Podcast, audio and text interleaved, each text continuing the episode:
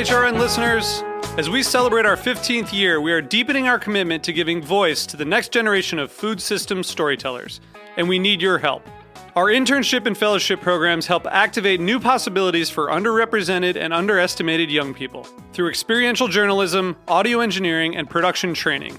Through these unique programs, HRN helps food equity stewards build essential workforce readiness skills that expand their potential and foster economic mobility. Please consider supporting these critical programs. And with a minimum donation, you can be entered to win a dinner for two at an amazing restaurant in one of eight cities and tickets to a concert at a great venue in one of those cities. We have incredible partners across the country who have donated, as they also share our passion for helping to educate the next generation of food systems storytellers. Check out heritageradionetwork.org slash 15 to donate and enter to win today. That's heritageradionetwork.org slash 15 to donate and enter to win today. And make sure you donate before March 31st. Thank you. This episode is brought to you by Roberta's, home of Heritage Radio Network for 10 years. Learn more about Roberta's at robertaspizza.com.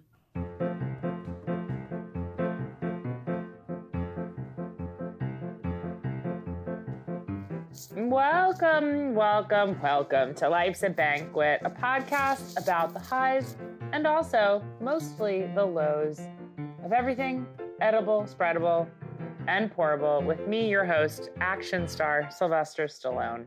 And me, your host, um, who's that guy that's in the submarine movie where he's a chef? oh, who's that guy? Steven Seagal? You mean Steven Seagal. That's who I am. National Welcome. treasure and terrible racist, Steven Seagal. Great ponytail though, and fabulous widow's peak. Award-winning widow's peak. yes, award winning. Imagine the widow's peak awards. I don't want to. It would just be like Steven Seagal and like that little kid from the Munsters. I think all the Munsters had a widow's peak. Actually, I think you need a widow's peak to be a monster. Well, it's genetic because they're all related. That's a good point. Do we know anyone any other famed widow's peaks? Oh, I'm sure they're out there. I just can't think of anybody right now. I know we're really putting ourselves on the spot here. Please, listener, call into the show with your favorite widow's peak in America or abroad. Hello, are you looking at widow's peaks right now? You are, aren't you? No, I'm not. I'm trying to look up Ben and Jen information. There's just not a lot out there. Oh, you're just doing research for the podcast. Got it. Yeah. How, how's your week gone so far? My week was fine. I finally watched the movie Pig last night, which was very cute. Yeah, very sad. Very sad, yes. Very sad. Great movie. I thought it was a really great movie about grief, which is uh, something that I talk about a lot on my other podcast here on Heritage Radio Network Processing. But um, you know, it's like you often don't have honest depictions of like the full spectrum of grief. I mean, it's getting better and better, but it's either like I don't know. You know what I'm trying to say. I thought Yeah. it was a great, a very interesting take on what that looks like and how it manifests. I feel like it's a take on how like men who don't need to like connect or do anything in society are allowed to just be like psychotic freaks about grief. That's like true as well. It's like, well, fuck it. I'm just gonna take to the mountains and pick some mushrooms. Got myself a pig. Deal with it. yeah, like just like I refuse to like connect and heal. I'm just gonna become, you know, either this pig guy loner or this monster truffle salesman.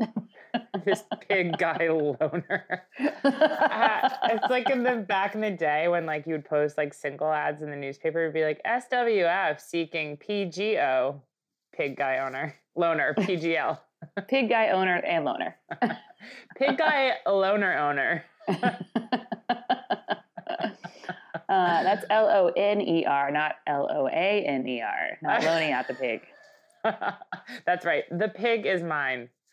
Um, but I did like it. I think that um, the I don't know. There was some parts of it where I was like, well, this is not realistic. But I think that was the point. Like the whole like underground fighting restaurant owners part. yeah, I think it's a metaphor for like what restaurants what restaurant owners do anyway. But I loved how like the kind of characterization, but like also the truthfulness to like how the food scene is. I mean, I don't know what it's like in Portland, but you know, just like we have like locally foraged dirt martini. like I just love that. Very yeah, American I mean, I feel like making fun of that though is also kind of like. I mean, it was filmed in 2019, so like you know, I think it it's was still cool to We're do past that. that joke. I still like it. I think it's still funny. Um, For me, it works.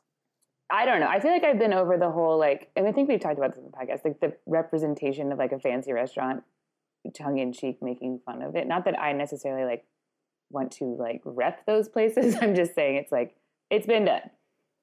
Yeah, Um, I mean it's been done, but uh, for uh, yeah, sure. For me, it's a trope that never really goes out of style. I think if done well, for instance, that reminded me very much of like the perfection in American Psycho of how they, you know, the depiction of like Dorsia and fine dining it.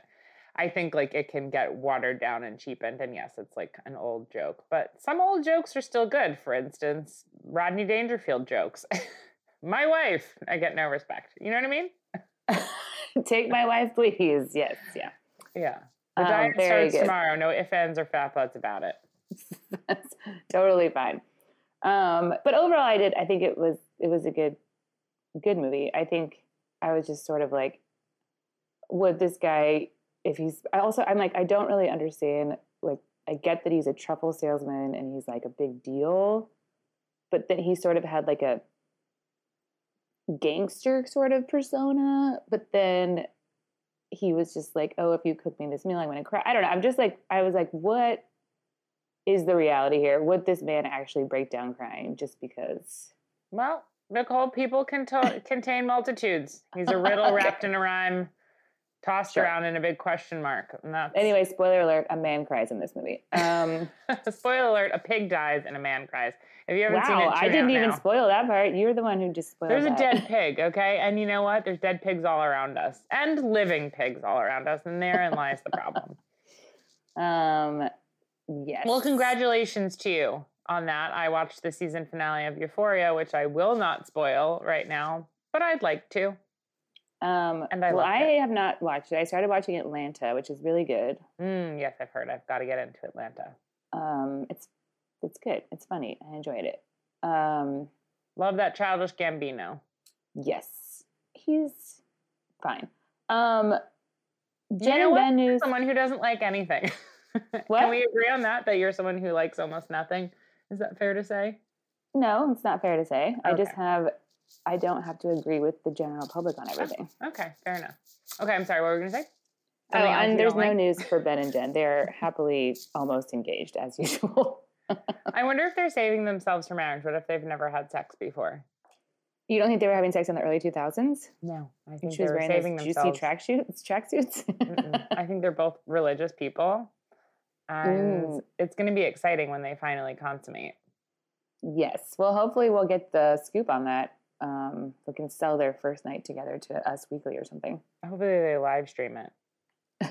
the concert of a lifetime, and there'll be like other celebrities in the background, like singing and cheering them on with Brad Pitt and Matt Damon. Yes. But also, then Pam and Tommy are going to be pissed because they're like, our lives were ruined by our sex tape, and this is a live stream, and everyone's watching it. Have you finished watching the? I haven't watched any more of Pam and Tommy. I think I'm only like three episodes in. I don't, yeah, uh, once again, I'm a hater. I just don't, I'm not that into it. Shocking. What is it? I wanted it- to like it. I really Yeah. wanted to like it. You're upset. I know. I remember you saying you're upset that Seth Rogen got so hot, and I agree with you. It's not fair. It's yeah, rude. it's rude. It's incredibly rude. Um, but that's not really what's stopping me. I think it's the not great pacing. Um, Yeah. Or the acting. the acting for me is actually okay. I feel like, you know, what little I've seen of Pam so far has been okay. I mean, she's barely had a chance. We haven't really, as far as I've gotten, mm, she hasn't had much opportunity to really do anything. Yeah, we have little of Pam. I like the guy who plays Tommy Lee. I have a crush on him. Yeah, He's a he seems guy. he's actually good. He's you know giving big Tommy Lee vibes. Feel very believable that that is what Tommy Lee would be like. I mean, should Tommy Lee, knowing what we know now, I mean, I knew he was like kind of a grotesque person, but I didn't realize after watching the show that he was quite, and obviously maybe it's, you know, uh, like dramatized or whatever, but um, he seemed so bad. Like, eh, do you think he really did though? Like, if he really did, I feel like we need to have him walk the plank, like unacceptable behavior. And I'm not a cancel fanatic, but I don't know. The part where he like puts a gun in that Seth Rogen's hot, hot Seth Rogen's face. Yeah, don't stick a gun in hot Seth Rogen's face. Maybe uglier Seth Rogen. Go back like 15 years, stick a gun in that guy's face, but not this hot Seth Rogen. Too hot. He's done, he's done nothing wrong. yeah, give him a break. You're just jealous. You're hating. You're hating uh, on the uh, Rogen. Yeah. On the Rogen. Um, I mean, I bet that all that's been that I've done. I haven't done extensive research, obviously, because I'm very busy. But um, all I heard is that the electrician was disgruntled, like whether or not that I'm sure that like he probably wasn't treated with like the most awesome professionalism by Tommy Lee and a speedo. But maybe he wasn't threatened. Maybe his life. But who knows? Threatened. I mean, yeah, we don't know. Well, that's for that guy should know. should write a uh, tell all. It's also funny that he never got in trouble for stealing that safe at all. Really wild. The whole thing makes little to no sense whatsoever. Um, um, so I have some exciting news. Okay, lay it on me. I'm got married. I'm just kidding. I know. I'm married. and I had a baby. I'm married with children. I You're married to the mob? Yes, I've gotten married to the mob. It's pretty good actually so far. They're yeah, I feel like being married to the mob now when its heyday is sort of over must be more low key. Definitely. We do basically nothing. We just go to like the local red sauce joint around the corner Sure. Um, no, I am making for this week's pop up at Zaza pina colada cake. Ooh, that's very exciting. Isn't that cute? I thought you would like it because I know how you like things that are cute and boozy. So let me just take you through this thing. Making a cake that we make our desserts in these little cups. It's going to have pineapple curd in the bottom instead of lemon curd, a delicious coconut and lime cake, and then a Malibu rum buttercream frosting. Take that. Ooh, that's good. I love that. Also, I like that there's um, the chunks of pineapple have been removed, which is the biggest scare for me. I know for you that you are not a chunk lover. I want things to be smooth like a baby's food. Mm, any kind of chunk that, like a baby's poo. No, like a baby's food. That their food and their poo are the same, right? How could you have like hard ours. poo? How could you have hard poo when it goes in smooth? It just hardens. It doesn't make any sense. They get dehydrated from all their working out. Oh, right. Yes. Baby jazzercising. Anyway, I thought you would find that interesting. And it prompted me to think about um, getting drunk for one of my first times ever oh, as no. like a 13 year old on Malibu rum. Worst puke you could have, like, unless it's like 99 bananas Ugh. puke, which is God. worse. Malibu rum is so gross. When my people, one of my friends in high school used to drink Malibu and pineapple juice yeah. for the inspiration for your cake. yes, I contacted them before I made the cake. I said, "Excuse me, do you know Nicole Bailey?" I have a cake question for you, fella. It's like so sugary to just drink glasses and glasses of pineapple juice and Malibu rum. It's sticky sweet, yeah. We used also, to do it's not even that high in alcohol. Can you get drunk from it? I don't know. Uh, yeah, I mean, I think at 13 I did. We did like a pina colada pancake a couple times at Brucie that had like pine. It was like a pineapple pancake and had like a Malibu syrup. Sure. That was delicious. That sounds great. It tastes like suntan lotion though, and I wonder. Yeah. I couldn't help but wonder: is it suntan lotion? I think that they use like the byproduct of suntan lotion is Malibu rum. It's the runoff. Yeah. Well, that brings me to what I think we should get right into because we have some long stories today. yada yada yada. We're doing citrus this week yeah, we might have to do a two parter because I have a lot. Because I decided to go with the history of oranges in Florida, which is not a small topic. That's a dark history. It's a sad history. It's fucked up. It's definitely a very Steven Seagalish. Is he involved in your story at all?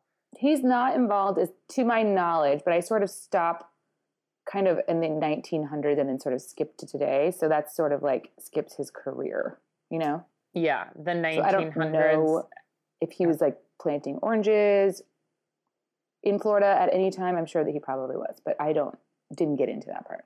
I'm sure he spends his leisure time in Florida. At least we know that. Yeah, probably. Okay, great. He seems well, like a Florida guy for sure. Go for it. Let's get into this motherfucker. Okay. Oranges. Unlike pawpaws and cranberries, are not native to our land. And after I tell you all about us trying to cultivate them here, you may wonder if we ever should have tried. Um, my opinion is no. So we can't really talk about oranges without talking about the colonization of Florida by multiple evil white people. uh, the first being the Grand Dame Ponce de Leon, who Ah, Steven sorry. Seagal should probably play in a movie sometime. who should? Steven Seagal. Oh yeah, yeah, yeah. Ponce de Leon. I mean, is there? Let's forget about what the old Ponce has done to humanity. Is there a better name in It's human a good history? name. Yeah. But it's like weird to be like, hey, my name's Ponce. Yeah. Hey, uh, what's your name? Kimberly? Oh, I'm Ponce. De Leon. You're like, did you say pants? Sorry. I don't think it's okay to make fun of people's names, so I'm sorry. Maybe we should cut that out. Anyway, um, so the legend has it that Ponce de Leon himself planted the first orange tree. That's probably not true, but the Spanish definitely brought sour orange seeds with them um, when they came over because they just assumed that no one would be living here, I guess.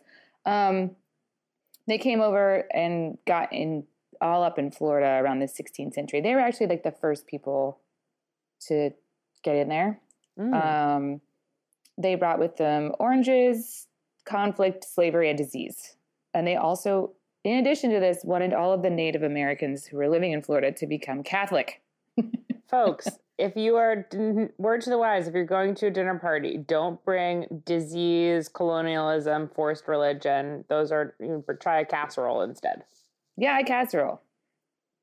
Um, and so basically, nobody gave a shit about Florida during the early colonization of America for a while. Um, so Spain just kind of got to be the major like attempt. At, they were the first people to like really go for it. They were trying to build missions everywhere. They were really like what they did in California. Um, but they didn't do so hot. The Native American populations were actually pretty successful at kind of holding them off and maintaining a foothold. Hmm. Um, so they just didn't really get a lot of ground. Um, however, the English settlers up north started being like, "Well, we want to get down in Florida and see what what's what's the deal." What So is the deal with Florida? So they actually started kind of trying to colonize Florida. Um, and they were successful at colonizing Florida because they destroyed almost the entire population of Native Americans. So um, they, and in doing so, they also kind of destroyed what little foothold Spain had also had. So there's something called the Apalachee Massacre, which was a series of creek raids in 1704 against a largely peaceful population of Native Americans in Florida with the sole goal of depopulating the state. so Cool. they were like, you know what? In order for us to get in here and like really make a go of it, destroying the earth, we need to kill all these people. Um, and it worked out pretty well for them. Um, they basically conducted a series of raids over a period of time. They're called the Creek Raids, and they just, you know, decimated the population. And this also contributed to the Spanish not really being able to maintain a foothold because their whole plan, as we saw in like Mexico and South America, is to get in there, like take over a population of people and then force them into agriculture and set up plantations. But they couldn't do that in Florida because there just weren't enough alive people for that to work out. And that's when they turned to the alligators and snakes. so anyway, then the English colonizers were like, "Oh my god, yeah, we won. Everyone's dead. Oh look, there's some oranges over here." Um, so these evil and murderous pioneers were like, "These oranges are too sour," because once again, the native Spanish oranges were pretty sour, which they still there are still really cool sour oranges that are hard to find because they're still in Spain where they should be. Um, that I kind of like to find every once in a while here in America. Um, but they were like, we need to make these oranges less sour because every time I taste one, it reminds me of the time I killed an entire family. So.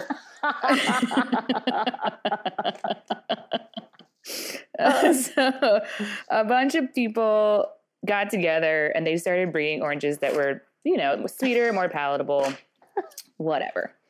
Um, and so as a result, there became more of a mass market for oranges. It was still pretty local because there was no real way to transport them around. Um, so it was pretty much a big booming local market. Um, but then in 1835, a major freeze came all around, and the, the majority.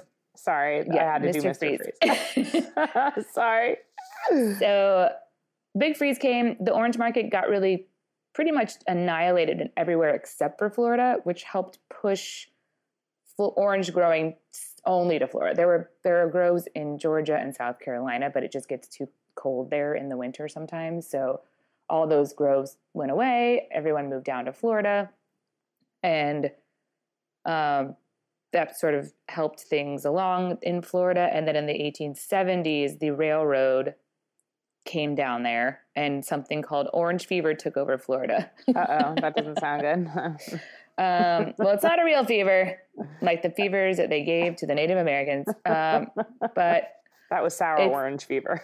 It's a more of a fever for greed. But um, the railroad came down, and we discussed in a previous episode, the Florida episode, how the railroad is bad in Florida. It contributed to the draining of the Everglades and right, right. really fucking up the environment in Florida a great deal. Um, and you know, but, Florida, as much as shit as we talk about Florida, because I guess of what it's the tropes of what Florida is like now and what certain parts actually are, like it's such an interesting place that it's attached to the United States because the terroir is like so different. You know, it's I know, so I'm fascinated tropical and swampy and like, and there was so much cool like spooky, like ghosty. It, there's so much like awesome stuff about the way that Florida naturally was, and it's terrible. I mean, obviously, colonization is the biggest problem, but uh, yes. yeah, the whole thing is just very disappointing. What we've done to Florida.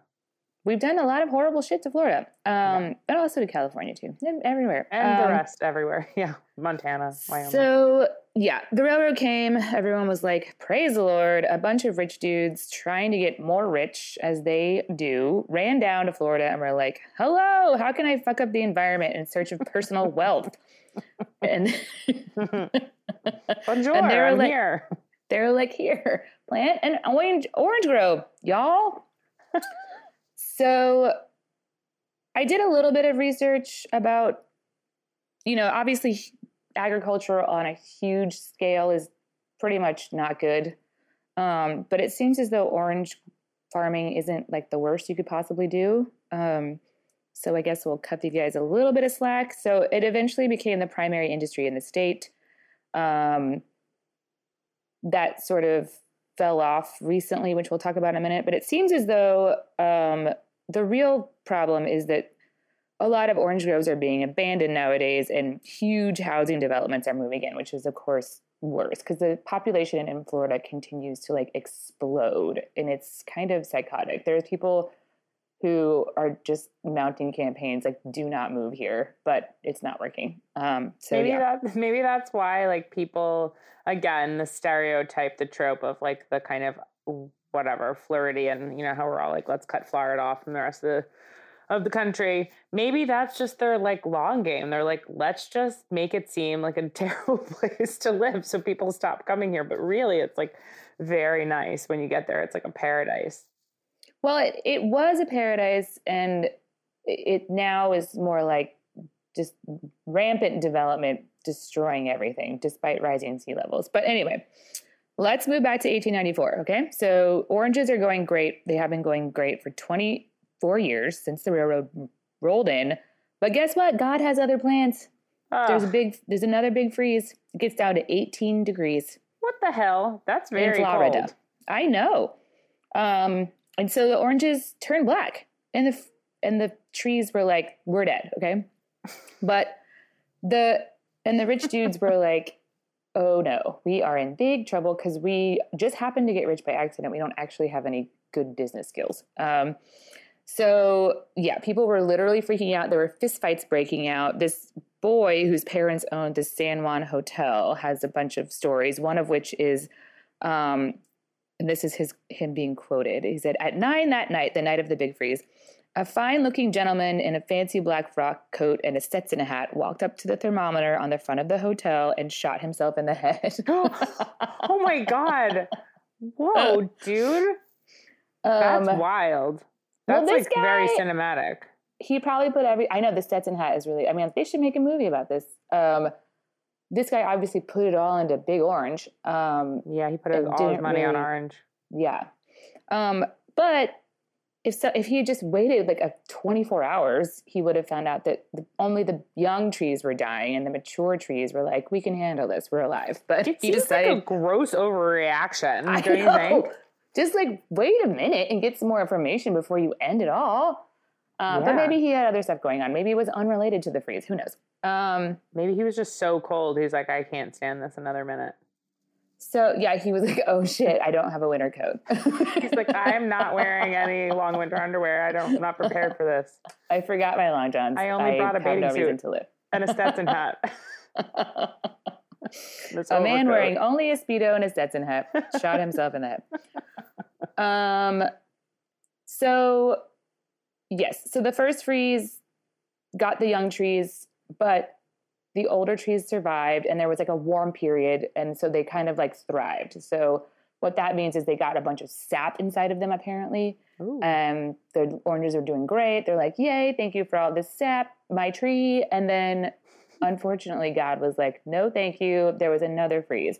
Ugh. So because they were filled with so much sap from the warm period, the trees like froze solid and literally like exploded. like they just oh my God. like, it said they said that there were just like sounds that sounded like gunfire going off in the orange groves of the trees just like exploding. That is amazing. And why hasn't this been made into a movie? Between the naked Stetson hat wearer and the exploding trees, I mean, what's going to happen next?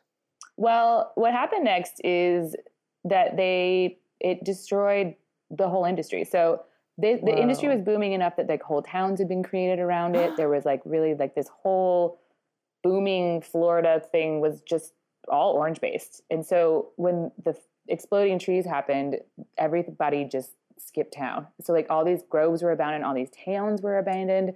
Everybody just moved back up north and was like, it's not worth it. Um, but because I don't know why. I don't know why people can't just like see what's happening and give up. But for some reason, in the 1900s, a bunch of different dudes came down and were like, let's try this again. Like, Take what? two. Even though like multiple freezes have destroyed the entire industry itself and thus destroyed the entire state's development, let's just try it again. It'll be different So- for us. It was different for them though. They got it to work. Obviously, oranges we can eat them now whenever we want. Um, I would say most of them are coming from California these days. But Mhm. So yeah, things were doing great. We had oranges everywhere. We had all those cute Tropicana commercials from the '80s where they stuck a straw right in the orange. That doesn't work, by Um, the way, people. Don't try it at home.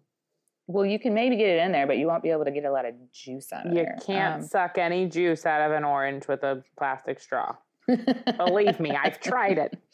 Believe me. Um, so so yeah, things were going great for a while. Um, however, once again, the Lord is intervening to let us know that we are not supposed to have orange trees here because there is Florida is slated to have its smallest crop of oranges in 75 years. Um, wow.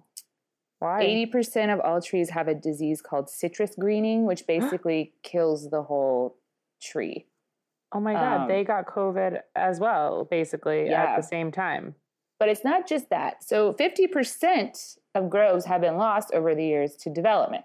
So it's a combination of both developers coming in and putting little houses on top of the orange groves um, and then the disease. So Yeah. Whoa. once again, oranges are failing. And we have to ask ourselves, was it worth it? I don't think so because I'm going to tell you something right now.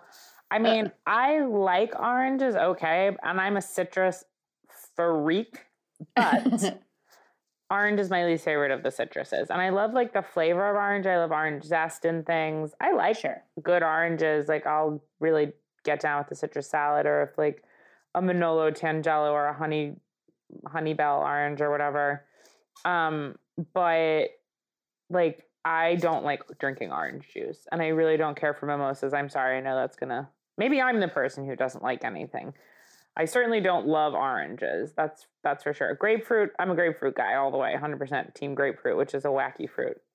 Which has well, no real I home. like um I like drinking orange juice. I don't really do it that often, although I do have some in my house right now. Um love a mimosa. I also don't really eat oranges very much. Although I do love a blood orange, but they're so messy. You feel like to wear like a full out like a You have to wear a bib. Yeah. Yeah, you, have to wear a bib and gloves and like a hat and a hazmat bee- suit. beekeeping beekeeping outfit. You have to wear a coat of arms if you want to get into a blood orange. yeah. Um, that's what it was invented for: human blood and also blood oranges. Yeah. Yeah, I like. I don't know what it is. Orange juice makes me like really phlegmy. Yeah, that's a thing. Why though? You're probably allergic to them. Allergic to orange to naranjas? I don't think so. I, you know what I love? I do love a clementine. I mean, like an orange is fine. It's good. It's just not. It doesn't like uh, jazz me up like some other citrus. Like give me a pomelo or one of those like green grapefruits. I forget what it's called. An Ouroboros. That's a snake eating its tail. What is the grapefruit called? That's like. I don't the necklace from the never ending story. it's like has a name. It sounds like osobuco, but really it's a grapefruit. Anyway, I don't know. I'm more into grapefruit and lemon and lime. Sure. Um, but orange is good, and that's a very interesting story, and it's very sad in so many ways. Um, yeah, the human need for fucking whatever, you know. It's just really fucked up. But we did the same thing out here in Indiana to to make psychotic amounts of agriculture happen. Don't even get me um, started on bananas. But oh God, I can never do a story. Did we do bananas? It's just obviously It's too depressing fucked and up. too much, right? We should do the history of banana bread and how fucking stupid it is, but also delicious. we should do the history of how Banana Republic, the store, thought it would be okay to name their store that. I know. It's so shocking. So weird. and everyone is just like, it's fine. It's cool. That sounds great. I love it. I'm gonna it. go I'm to gonna- the Banana Republic outlet store this weekend because their prices are too high. so nuts. And then we can do we can talk about Bananarama and the worst flavor of candy in the history of the world, the banana runt. Oh yeah, or the banana taffy, also very bad. You know what? My mom used to really like banana BB bats, which is like a taffy pop from like the I don't know, 50s or whatever, and they still make them sometimes. You can find them at like penny candy stores. And I do have like a soft spot for those. And you know what else? I'm gonna make a confession right Mm-mm. here on the podcast, you guys. Now, we might lose some listener because of this, but I like when I was younger, I fucking liked quick banana quick. Banana milk. Oh, Yeah, I can see that. I feel like the banana creamy combination is a little bit more palatable to me than like the even though the runt is sort of a creamy. I don't know. It's like a fake sour banana, flavor. though. It's whack. Yeah, I don't. I don't. I feel like banana milkshake, banana split. I'm down with that, and that's sort of the same thing, kind yeah, of. Yeah, that's chill. A banana ice cream is mad good, dude. A fresh, delicious banana ice cream. Oh, I love a banana pudding ice cream where there's like banana chunks Ah. and vanilla wafers in the ice cream. That is Absolutely. really good. You know, I always tell myself and others that I hate bananas, but it's not true. I don't really hate them. Some people you're hate them. I have been living a, a lie this entire time. Some people actually hate bananas and they're like grossed out by them. I just am like not turned on. Like I don't get hard for bananas like bananas do for me. I like a banana. I don't. I've never really met anyone who doesn't like a banana. I don't believe they exist. Um, some people are turned there are people who are smell. allergic to bananas. Yeah, some people are allergic to bananas. That's true. Um, but I think that banana bread is really good, and I like you know when that you take a banana and you freeze it and you blend it and it becomes ice cream. That's pretty tight. That's chill. And like a frozen banana covered in chocolate. Now, how did this become a banana sode? We need to get away from this. Let's take a break quickly and Let's stop talking no, about bananas. Let's keep talking about bananas forever. bananas Forever, the name of our band. We are. Bananas Forever. Fuck you, Brooklyn. One, two, one, two, three, four. Mhm. Okay. Come back.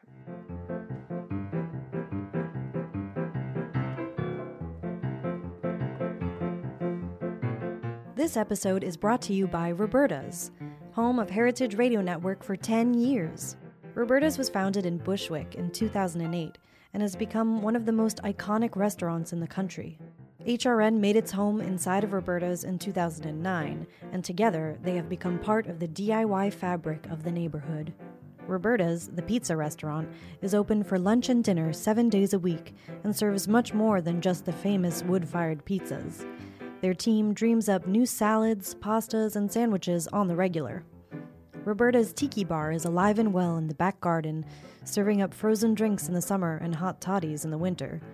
Stop by the bakery and takeout spot next door for fresh breads, sticky buns, and pizzas to go. And of course, there's the two Michelin starred Blanca tucked away in the garden for truly daring diners. But Roberta's also extends beyond Bushwick, with multiple locations in New York City and now in Los Angeles. You can also find their frozen pies in grocery stores around the country. The spirit of Roberta's, like Heritage Radio Network, is everywhere. Here's to many more years of pizza powered radio. Learn more about Roberta's at robertaspizza.com. We're back, and the bananas are out, and citrus is once again in. Nicole, Back in. Nicole, I love that you picked this topic about citrus. I had a little bit of a difficult time figuring out what to cover. At first, I had thought the grapefruit. Then I said, mm, I don't know, too boring. Interesting because it's kind of like a wacky fruit that a lot of people are like not into, but like some people, like myself, are completely obsessed with. Like a good pink grapefruit for me is like quite literally, and I don't mean figuratively, the best part of my day. I love Do you? I have a question. time. Sure. Do you? How do you eat it? Do you have a grapefruit spoon? Absolutely not. I cut it into sections, like the kind you put in your mouth when you would like, you know, like in The Godfather. and um I just like eat I yeah, I cut it like I guess you would say vertically into like segments and then just chomp on them. Yeah, that makes sense. I just think it's so funny how in like the movies, people are like always having breakfast with like a half a grapefruit, but like no one really does that in real life. I don't understand why anyone would eat a grapefruit that way. It seems so typical, messy, like stupid. And I like I know a lot of people like to put a little sugar on top. Uh, Whatever reason, the grapefruits that I always find around here in the winter, like the really nice pink grapefruits. And I don't like love a deep, deep ruby red grapefruit. I like it if it's good, but like the light pink colored ones I found are like the absolute best. They're They're so sweetest. They're like sweet, they're tangy, they're like so juicy. Oh my god, I'm my mouth is watering thinking about grapefruits, but I've already had Just one want to like brulee some and have them in a citrus salad. Mm, brulee away. I love it. So I am not doing grapefruits though, so everybody relax. I am doing instead a drink that bears my name, not yours. Uh, Tang. Mm-hmm. That's right, It Tang. bears the first part of your name. It bear well. My re- my real name is Tang. We changed it to Tangora when we came over from Italy to make it Got more it. interesting, more Italian sounding. Um, yeah. So, look here. Here's a fact that I have to tell you first and foremost. I've never had Tang before. I know that makes me somewhat unqualified to tell you about it, but it's it's part of it rhymes with my name or it's part of my name, so I felt like I should do I it. feel like they're just large swaths of the grocery store that you've never experienced, and I don't really understand why. like what other swath haven't I been in? Cottage cheese. That's true. Cottage cheese was never really for me. I think it's because I saw my grandma eating it younger. And then you said that you never had bananas, which then you told us was a lie. But you No, no, I said I never liked bananas. and I never had bananas. I was, grew up on bananas like every other fucking dumb kid in this country. No, Uh, cottage cheese, I think my grandma would eat it when I was younger. And I remember it like collecting in the corners of her mouth. And I think it turned me off, unfortunately. Well, that will happen to all of us one day. it's Um, true. It wasn't her fault. I recently tried it and I I like it now. Cottage cheese. I know. I'm just giving you shit. But I do, I also think that it makes sense that you haven't had Tang because I didn't really, I had it maybe a couple of times when I was growing up, but it's, I think it was more of an earlier generation. Right. I just want to mention that I have had so much other fucking powdered drink, Crystal like Light, uh, Country Time 4C, lemonade. Country Time Lemonade, etc., etc. For Kool-Aid. Tang, cool Kool Aid and Whip. All right. So I got my information today from the Untold Truth of Tang by Brent Furdyk for Mashed.com and from an article in Food and Wine entitled How NASA Made Tang Cool by Matt Blitz. So, How? Who? Oh, NASA. I you said NASA. Nassau. Like the county next to Suffolk where I grew up. Okay, so actually, that's funny because what I'm about to say has something to do with Nassau County. So, Charles William, or C.W. Post, which is a college in Nassau County, uh, Charles William C.W. Post went to Battle Creek Sanitarium in the early 1890s. Now, this was a place. Has anyone seen the movie Road to Wellville? Raise your hand. I've talked about it 8,000 times on this show. Basically, what the sanitarium, that movie was based on the sanitarium. So, at the time, the sanitarium is managed by the Kellogg brothers, John Harvey and William Keith, who have developed a dry cereal for their patients, as well as Postum, a caffeine free beverage that Post preferred to coffee. Um, go back to some of our earlier episodes. I think the one that was done on corn, I think when the show was co hosted by Breton, is about cornflakes and how they were developed to, by these fucking nuts to stop um, masturbation.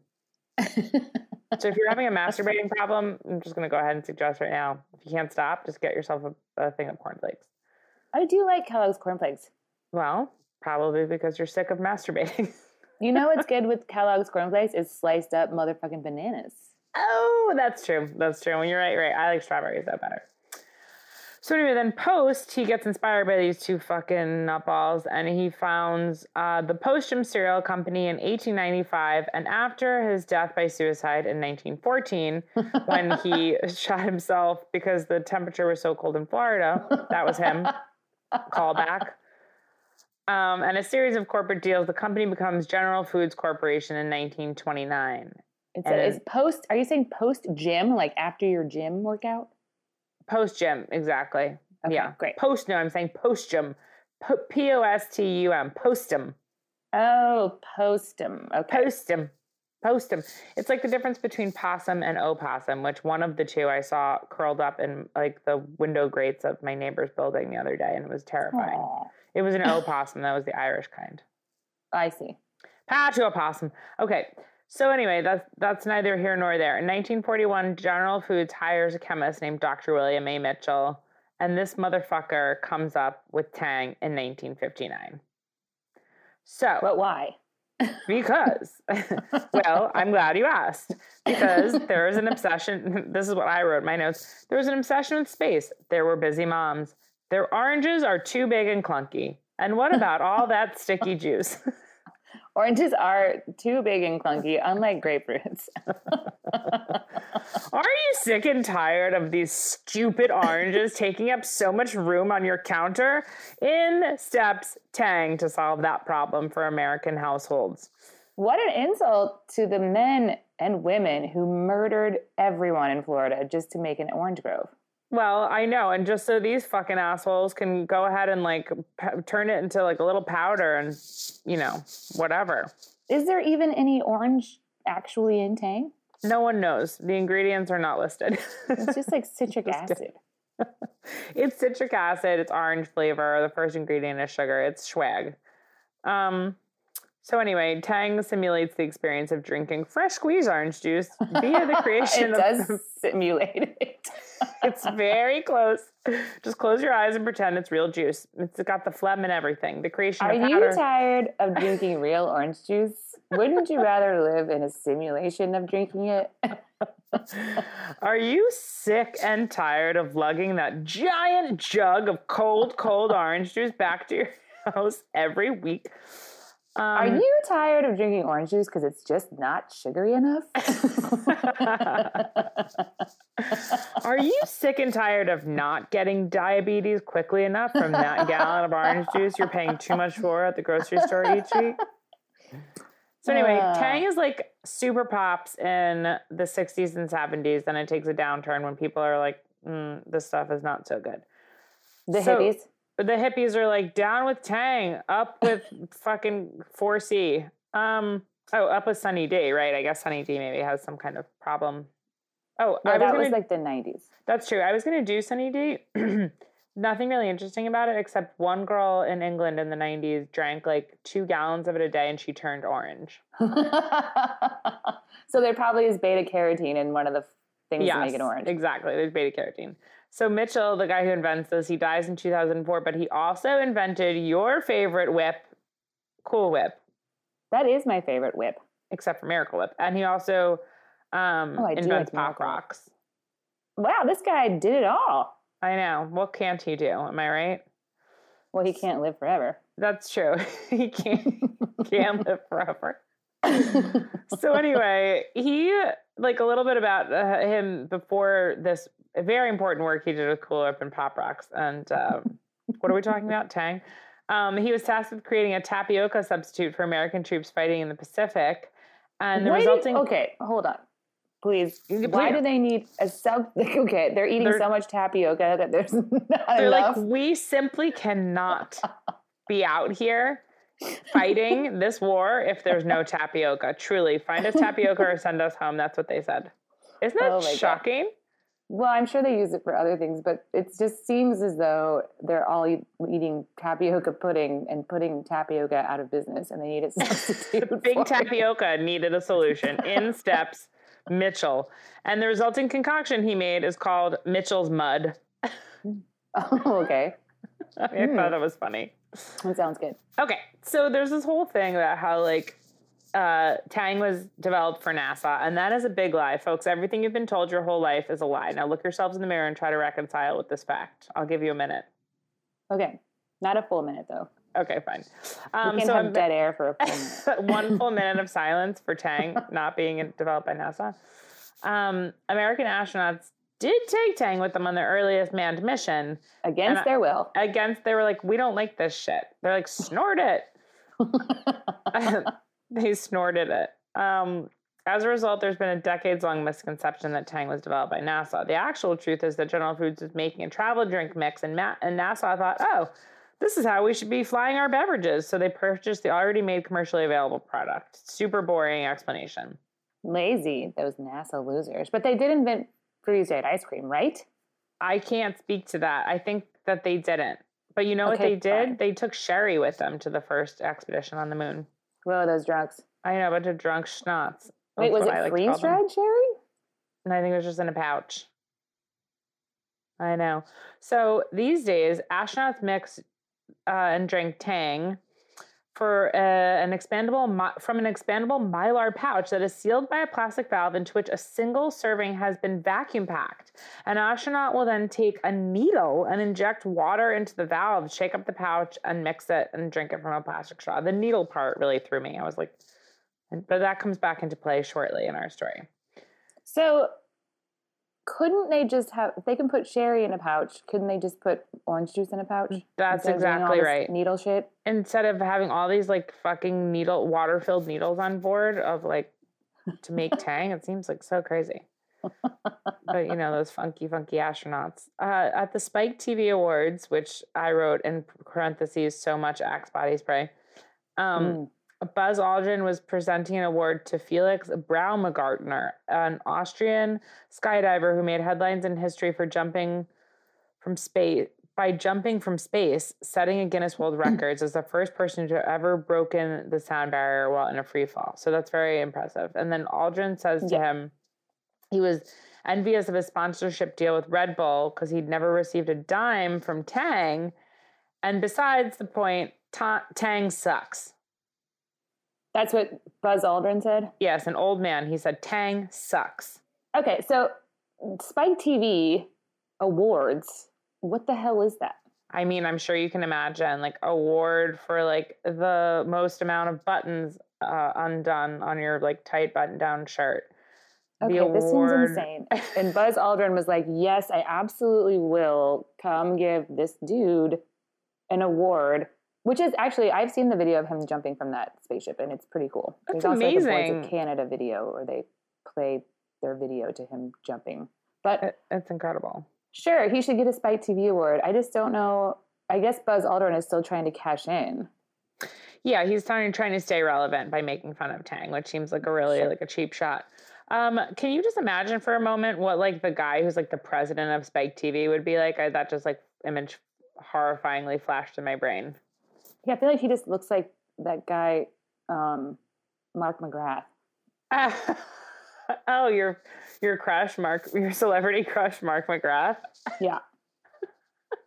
World famous highlights haver. Oh, oh my God, that's hilarious. World famous highlights ever. Okay, not only did Tang accompany astronauts into space, but it was also a key element in the creation of your favorite corporation, not mine, Microsoft. Yes, I do love you, Microsoft. You so love much. your other celebrity crush, Bill Gates. Made the Mhm, so made handsome. that revelation in the 2019 Netflix documentary "Inside Bill's Brain: Decoding Bill Gates." And uh, turns out inside his brain is a lot of fucking dry powdered Tang. Quote: I would buy a bottle of Tang, which is an orange sugary drink mix that oh, they really, took to Bill? the moon You think we don't know what it is? he's like, I'm so smart. I need to. No one would know even what Tang is. That's how he talked, right? They took to the moon that you know. Instead of going to meals, I would just pour orange Tang on my hand and lick it off my hand as I was working on things. Okay, so here's something interesting. I used to do that with Country Time Lemonade as a child, Mm-hmm. um, but it's very messy. So everything in his little garage where he invented Microsoft is covered in orange sugary goop, like Yes, they address Cheeto this. dust. They address this later on. Now, I don't know about you folks, but I do have a bit of an issue with knowing that essentially my entire life and yours, all you listener, is being controlled by a man who licks Tang off his hand. I mean, the stars are just like us. Their stars are just like us. According to Gates, swallowing Tang powder was a time-saving measure, and he explained, "quote You can't just you can just skip the water because your body already has water in it, and just Oh, lick it, it off your hand." Hmm, interesting. Asked whether the, it caused the keys of his computer to become stained with orange colored tang powder, Gates admitted, ah, that's the problem. Yep. That's the problem. There's more than one problem here, Billy. You're eating just plain tang. Ugh, this guy, Poontang. you know, I just feel like, wow, no, he could have had like any sort of like wet nap there to wipe Mhm. his hand off. no, not not No. this guy. And just so you know, And this guy anti- is married and I'm single. I don't understand. I know it's is- unfair. And all you anti-vaxxers out there, I gotta be honest, you've been right this whole time, except for the fact that the vaccine is not filled with microchips; it's filled with tang. Tang. It's just more tang. Spoiler alert. kind of leads into what the next thing I'm going to talk about, which is according to a 1972 paper published in the American Journal Annals of Internal Medicine, not anals, get your mind out of the gutter. Tang has been an integral part of treating heroin addiction when combined with methadone, a less addictive synthetic opioid. As the paper explains, Tang was mixed with methadone and given to patients to drink in order to diminish their withdrawal symptoms. However, there is a dark side to that strategy, the paper explained. When people seeking more powerful high than can be achieved by drinking the Tang methadone combo instead began injecting it into their veins. So you're not supposed to do that. You should not inject Tang ever, please. Don't don't What inject it into a bag. Don't inject it into your veins. All they said is they developed quote medical complications after a series of such injections. Oh no, I know. I feel bad laughing. Um, I know it's but- sad. It's not funny. It's very sad. Addiction is a very horrible thing. Um, but folks, please don't put If Tang into your veins. The evil colonizers were doing this, then we could laugh at them. I know exactly. We yeah, we shouldn't laugh at, at people who are dealing with this type of addiction. Um, you can also clean your toilet with Tang. What can't you clean your toilet with? I know Poop? that's true. yes. According to the annals of medicine, the only thing you can't clean your toilet with is more poop or pee. Everything else is fine.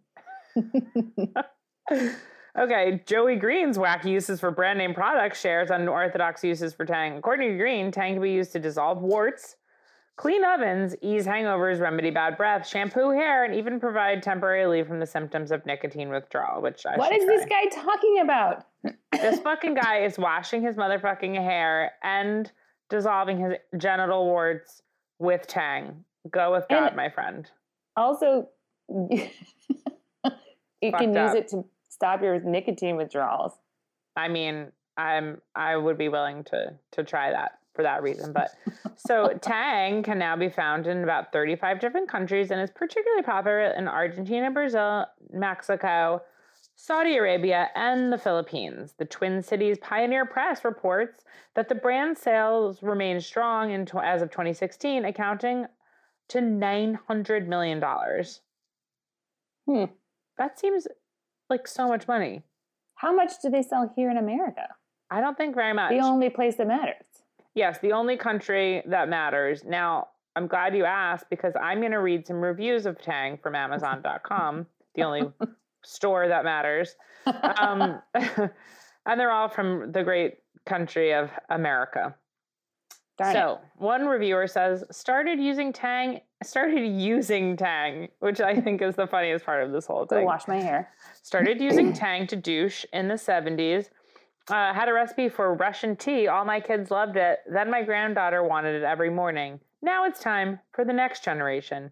I drink it all the time, just regular, and the recipe calls for two cups, so for us, it doesn't actually take that long to go through a large container. I just thought it was funny how this person said she started using Tang, and now she's hooked, What's- probably because she's shooting it up. Russian tea?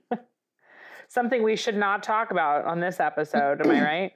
Oh, I don't know what it is. I'm just kidding. I don't know what it is either. And I didn't feel like I should look it up, but I will before we get off the phone. Now, here's the next review. This stuff is slap your grandma good. Folks, we do not endorse uh, the abuse of elderly people. Mm-mm. This stuff is slap your grandma good. I'm disappointed I didn't know of it until recently. I've wasted years of my life drinking inf- inferior flavored beverages. like orange juice.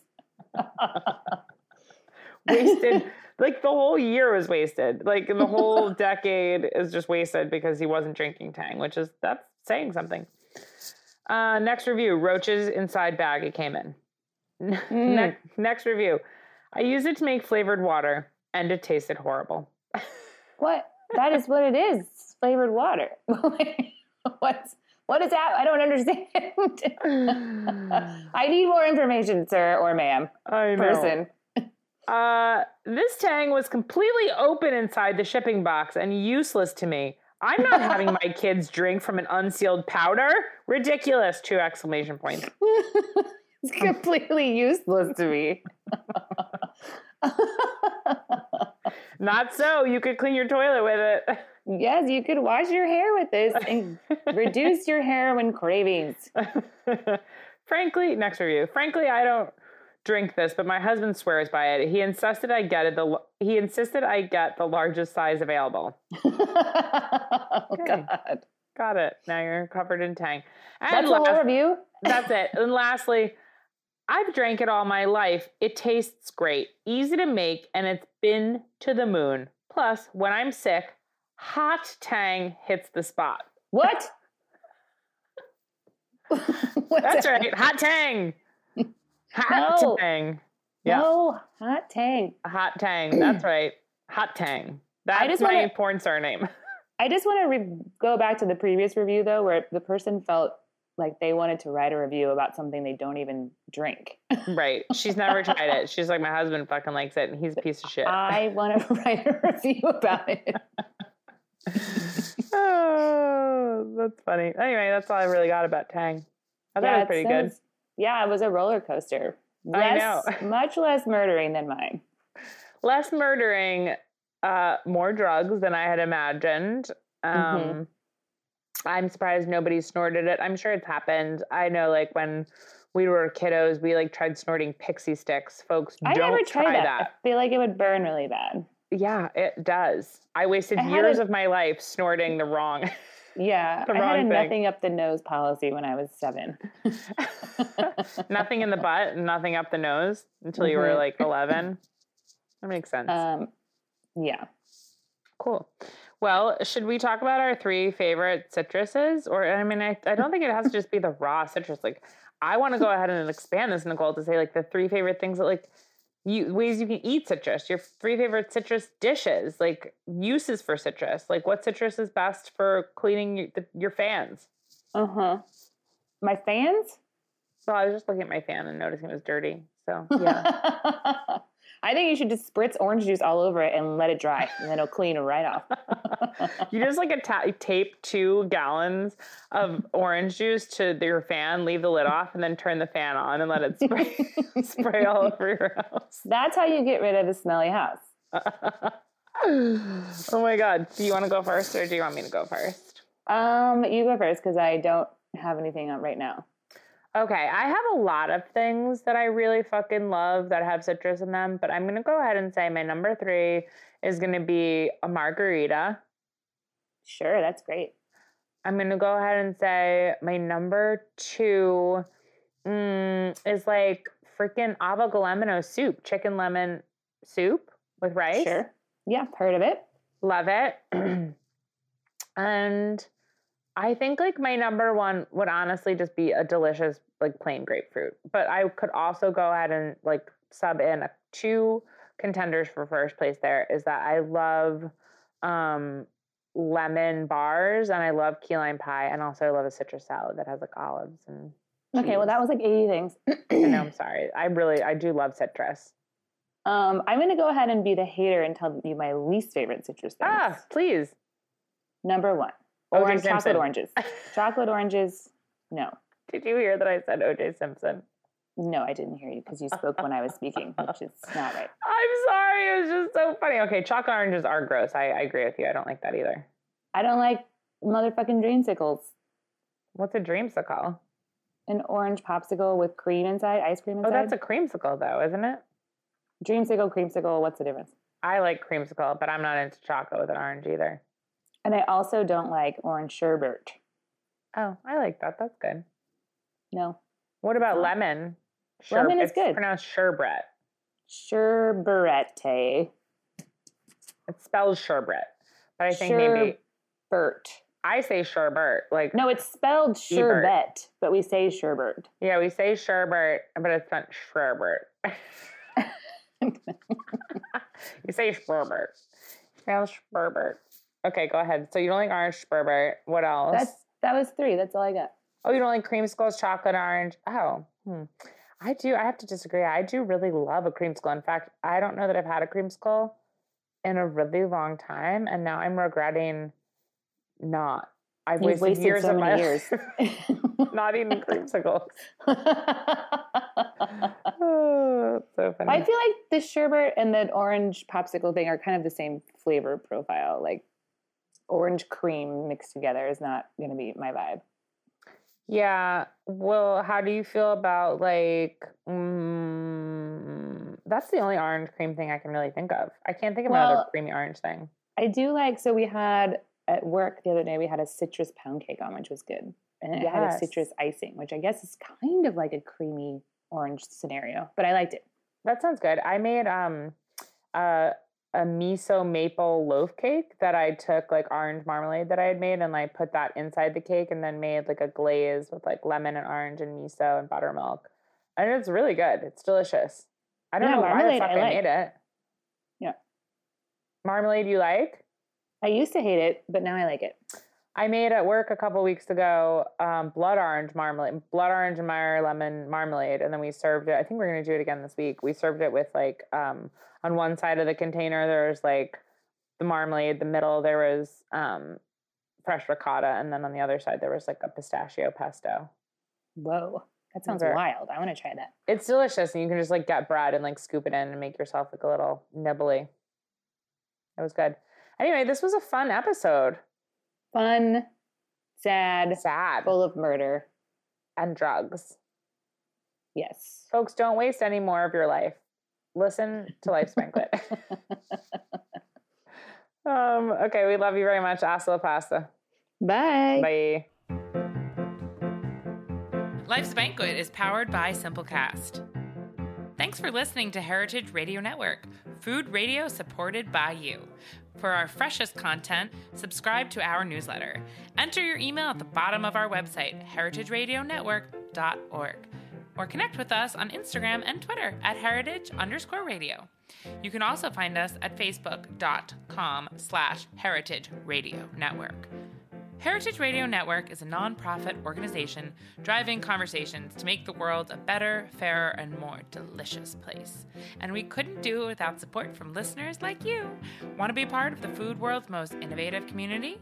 Subscribe to the shows you like, tell your friends, and please join the HRN family by becoming a member.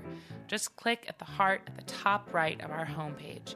And thanks for listening.